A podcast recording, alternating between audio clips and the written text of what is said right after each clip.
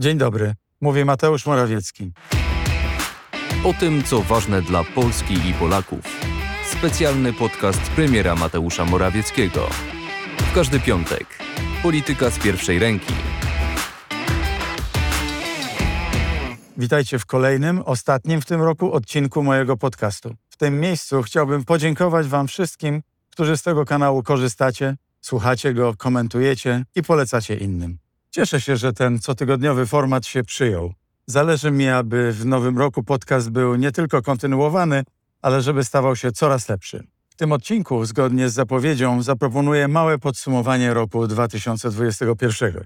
Kiedy układałem sobie to podsumowanie w głowie, od samego początku miałem pomysł, aby zorganizować go wokół dwóch pojęć. Dwóch pojęć, które w moim przekonaniu dobrze oddają charakter kończącego się roku. Te pojęcia to kryzys i nadzieja. Będzie więc o kryzysach roku 2021, o tym, jaką lekcję nam dały i jakie wnioski powinniśmy wyciągnąć z nich na przyszłość. I będzie też o nadziei, której tak bardzo wszyscy potrzebujemy. A sądzę, że wśród tych rozmaitych kryzysów były takie momenty, które udowodniły, że możemy jako społeczeństwo i jako naród pokonać największe nawet trudności. Ale na początku o tym, co było odmieniane przez wszystkie przypadki, czyli o kryzysie a raczej o kryzysach, bo poza tym związanym z pandemią, rok 2021 stanął również pod znakiem kryzysu energetycznego, inflacyjnego i wreszcie kryzysu na granicy z Białorusią. Każdy z tych kryzysów był próbą dla państwa polskiego. Myślę, że w każdym domu choć raz padło pytanie o bezpieczeństwo. Co dalej ze mną i z moją rodziną? I właśnie świadomość tego, że tu i teraz rozstrzyga się bezpieczeństwo polskich rodzin, było głównym motorem działania państwa polskiego, także mojego działania. Zacznijmy od kryzysu na granicy. Presja, jaką wywołał reżim Łukaszenki, nie miała precedensu w naszej współczesnej historii. Od początku roku Straż Graniczna zanotowała blisko 40 tysięcy prób nielegalnego przejścia przez granicę. Apogeum miało miejsce w październiku i listopadzie. W ciągu dwóch miesięcy migranci celowo sprowadzeni na granicę przez białoruskie służby specjalne próbowali przejść na polską stronę grubo ponad 26 tysięcy razy. Można powiedzieć, że to był prawdziwy szturm. I na pewno poważny kryzys polityczny, bo ta operacja miała na celu destabilizację sytuacji w Polsce i w całej Europie. Nie daliśmy się jednak rozegrać wschodniej dyktaturze. Stanęliśmy zdecydowanie na stanowisku, że ustąpienie Łukaszence choćby o krok byłoby pierwszym kamyczkiem lawiny poważnych konsekwencji. Pamiętam emocje, które temu towarzyszyły. One były duże, ale nie poddaliśmy się im nawet przez chwilę. Muszę powiedzieć, że wtedy, kiedy presja była tak duża, państwo polskie podjęło właściwe decyzje. Obroniliśmy polską granicę, granicę Unii Europejskiej i granicę NATO. To były trudne decyzje, ale gdybym miał podejmować je jeszcze raz, postąpiłbym tak samo. Przypomnę, że dla podniesienia skuteczności naszych działań rozpoczęliśmy dużą kampanię dyplomatyczną. Na przestrzeni kilku tygodni odbyłem kilkadziesiąt spotkań i rozmów z przywódcami państw europejskich i szefami międzynarodowych instytucji, a także z szefami państw spoza Unii Europejskiej. Cierpliwie tłumaczyłem, na czym polega istota problemu, że kryzys migracyjny jest wywoływany sztucznie, że jest częścią działań hybrydowych przeciwko wschodniej granicy Unii Europejskiej. To przyniosło dobre efekty. Wiele linii lotniczych wstrzymało loty do Mińska. Zaczynają także działać wprowadzone przeciwko białoruskiemu reżimowi sankcje. To dla nas ważna lekcja na przyszłość. Zawsze trzeba bezwzględnie bronić polskiej racji stanu. A po drugie, tę polską rację stanu opowiadać skutecznie na forum międzynarodowym. Jeśli my tu nie podejmujemy wysiłków, nikt za nas tego nie zrobi. To nasza powinność i nasz obowiązek.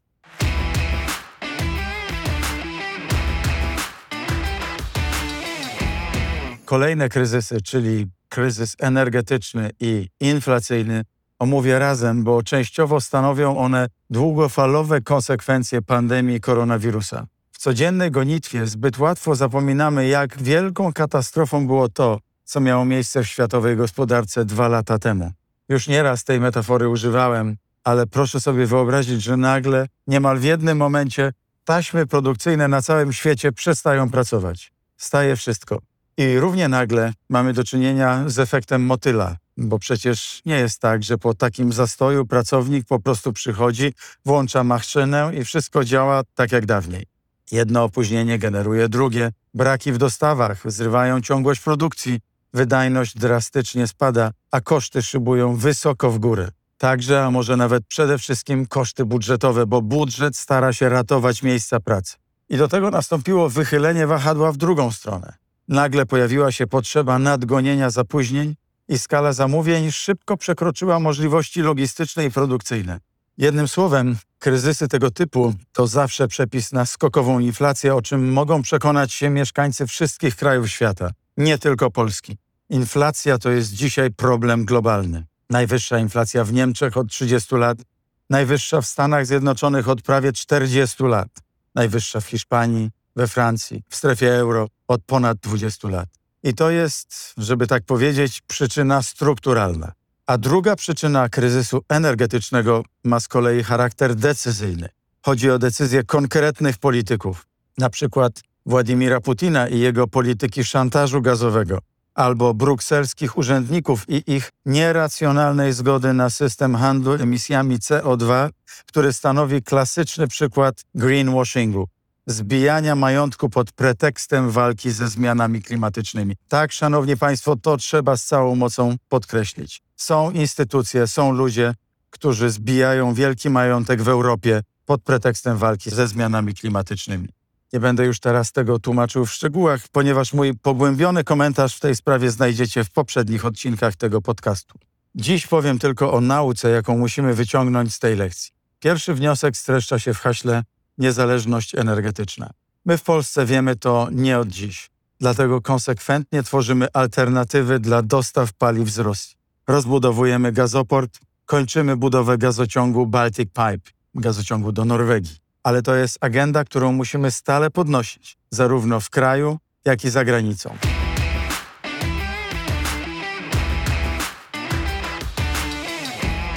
Powiedzmy teraz sobie szczerze, kto jest odpowiedzialny za taki dramatyczny wzrost cen gazu.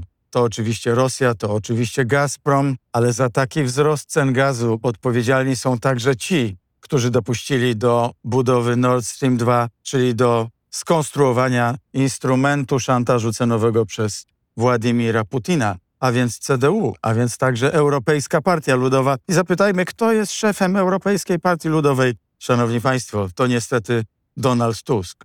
O tym też musimy pamiętać. A więc pierwszy wniosek dotyczy polityków, polityków europejskich i ich decyzji. Od tego nie możemy abstrahować. A drugi wniosek brzmi: chronić zwykłe rodziny przed konsekwencjami kryzysów tak, jak tylko się da. Taki jest dokładnie cel tarczy antyinflacyjnej, tarczy, której pozytywne efekty już Polacy odczuwają, kiedy tankują na stacjach benzynowych, a niedługo odczują jeszcze większą ulgę. W ostatnich dniach udało się wreszcie uzyskać zgodę Komisji Europejskiej na realizację naszego pomysłu, na realizację pomysłu rządu polskiego, aby wprowadzić okresowo zerowy VAT na żywność. To jedna z wielu obniżek podatków, które sprawią, że Polacy zostaną częściowo ochronieni przed tą globalną presją inflacyjną, przed wyższymi cenami. Czyli jeszcze raz, niezależność energetyczna, w której wprost wyraża się polska racja stanu i solidarność z firmami i obywatelami, których w chwili kryzysu nie wolno zostawić samych. To nasza strategia działania na rok 2022. A tak przy okazji zapytajmy ekonomistów i dziennikarzy, czy w roku 2012, kiedy był poprzedni szczyt inflacji, czy była jakakolwiek, jakakolwiek tarcza antyinflacyjna wdrożona przez rząd Platformy Obywatelskiej i Donalda Tuska? Nie będę podpowiadał, odpowiedź znajdziecie Państwo sami. To jest podcast premiera Mateusza Morawieckiego. Słuchaj dalej. I wreszcie, jak zapowiadałem, kryzys pandemiczny. To jeden z najważniejszych tematów, choć jest go już tak wiele w mediach i codziennych rozmowach, że wiele osób nie chce o nim słuchać. Koronawirus jednak nie odpuszcza. Towarzyszy nam codziennie od wielu, wielu miesięcy. Nie miejmy złudzeń. Koronawirus nie minie sam. To my musimy go powstrzymać. Nie ma na to innej rady. Tylko zbiorowa odporność może powstrzymać trwanie pandemii. Bardzo wiele udało nam się zrobić, żeby stworzyć dobry system szczepień, żeby przygotować szpitale na nową rzeczywistość związaną z COVID-19. Nie byłoby tego bez bardzo dużego wysiłku organizacyjnego i prostego systemu rejestracji, a także podziału na grupy wiekowe. To wszystko przełożyło się na sprawne funkcjonowanie programu szczepień i szpitali tymczasowych. Wiele razy powtarzałem przez ten rok, że szpitale tymczasowe są naszą kolejną linią obrony, kolejną linią obrony służby zdrowia. Budowaliśmy sieć tych szpitali pomimo niechętnych komentarzy sejmowej opozycji, bo przecież bezpieczeństwo Polaków nie może być częścią politycznych rozgrywek. Gdy ktoś cierpi albo choruje, nie mają znaczenia sympatie polityczne. Poza tym, w trakcie pandemii trzeba patrzeć dalej i być cały czas przygotowywanym. Dlatego szpitale tymczasowe, baza łóżek, rezerwa kardiomonitorów i respiratorów to nasz bufor bezpieczeństwa, który zbudowaliśmy w odpowiedzi na zagrożenie. Ale oczywiście nie jest tak, że wszystko dobrze zadziałało. Oczywiście zdarzały nam się błędy. Z tych niedociągnięć i niedoskonałości wyciągamy wnioski na przyszłość. Do programu szczepień przystąpiło około 21 milionów Polaków, ale wciąż jeszcze mamy tutaj wiele pracy do wykonania. Nasze zdrowie i bezpieczeństwo są przede wszystkim w naszych rękach. Dosłownie. Każdy z nas może być ambasadorem szczepień i głośno mówić innym, jak jest to ważne. Stawka jest zbyt wysoka, żeby się wstydzić naszych pozytywnych wyborów. Przede wszystkim musimy jednak pamiętać, że to jest nasze wspólne zadanie. W walkę z pandemią muszą włączyć się wszyscy. I to wniosek, który łatwo zbagatelizować, ale naprawdę jest kluczowy, a nawet fundamentalny. Bez naszej solidarnej postawy, bez osobistego zaangażowania w pokonanie pandemii, jej pokonanie będzie bardzo, bardzo trudne.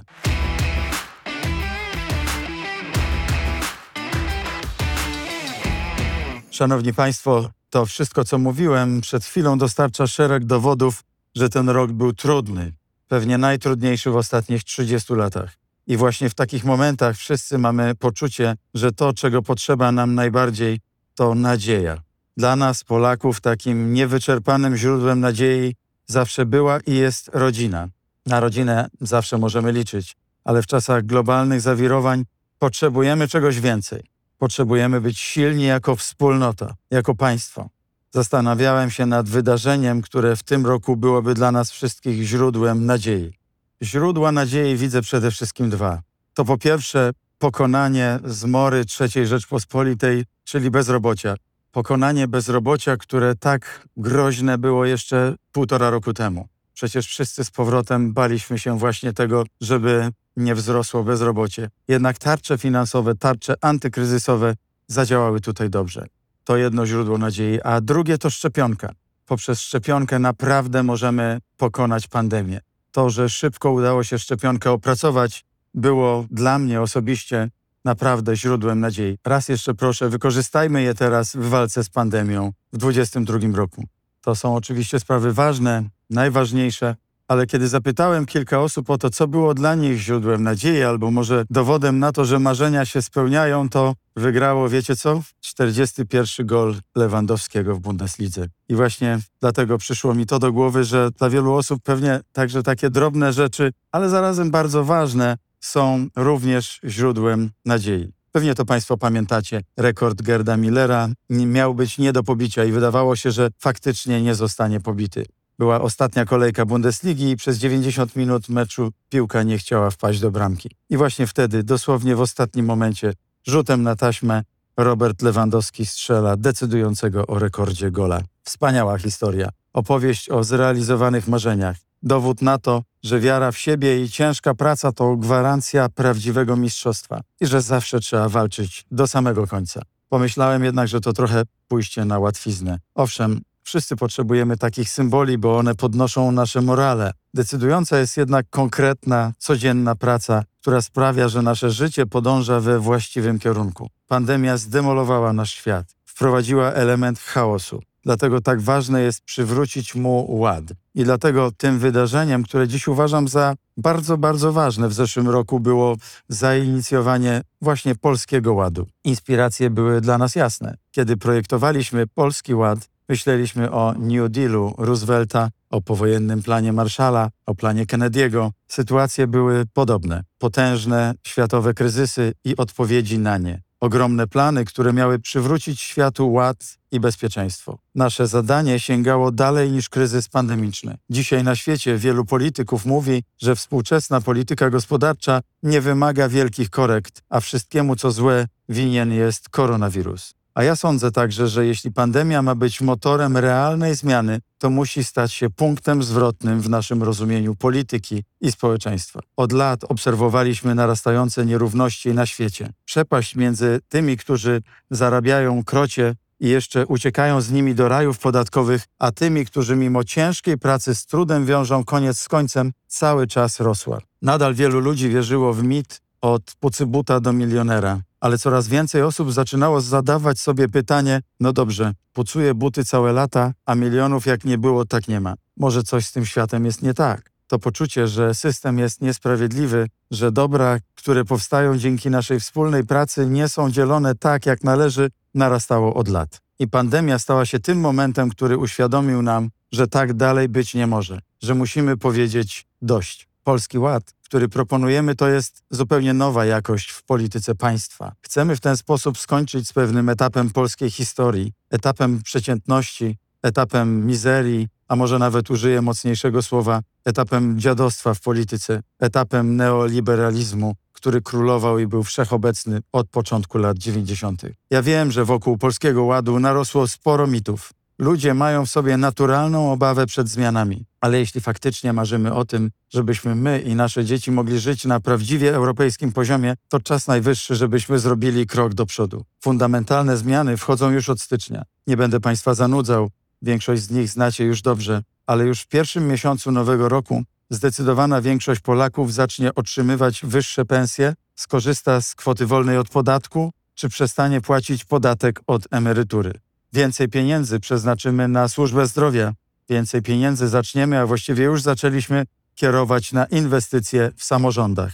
Uruchamiamy te mechanizmy, które pozwolą Polsce awansować do europejskiej Superligi. Przez lata byliśmy karmieni różnymi fantazjami.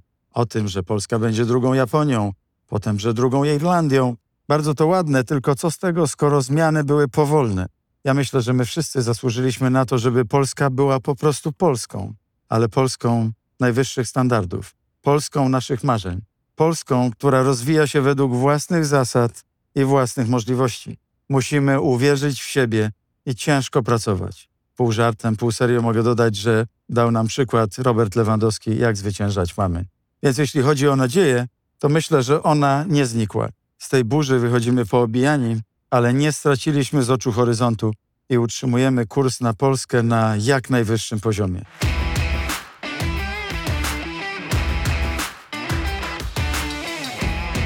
Wspominam tu czasami o książkach czy filmach, które zdarza mi się czytać i oglądać, więc i dzisiaj krótko o filmie, który oglądałem na Netflixie, a który stał się ostatnio bardzo głośny. Don't Look Up, czyli Nie patrz w górę.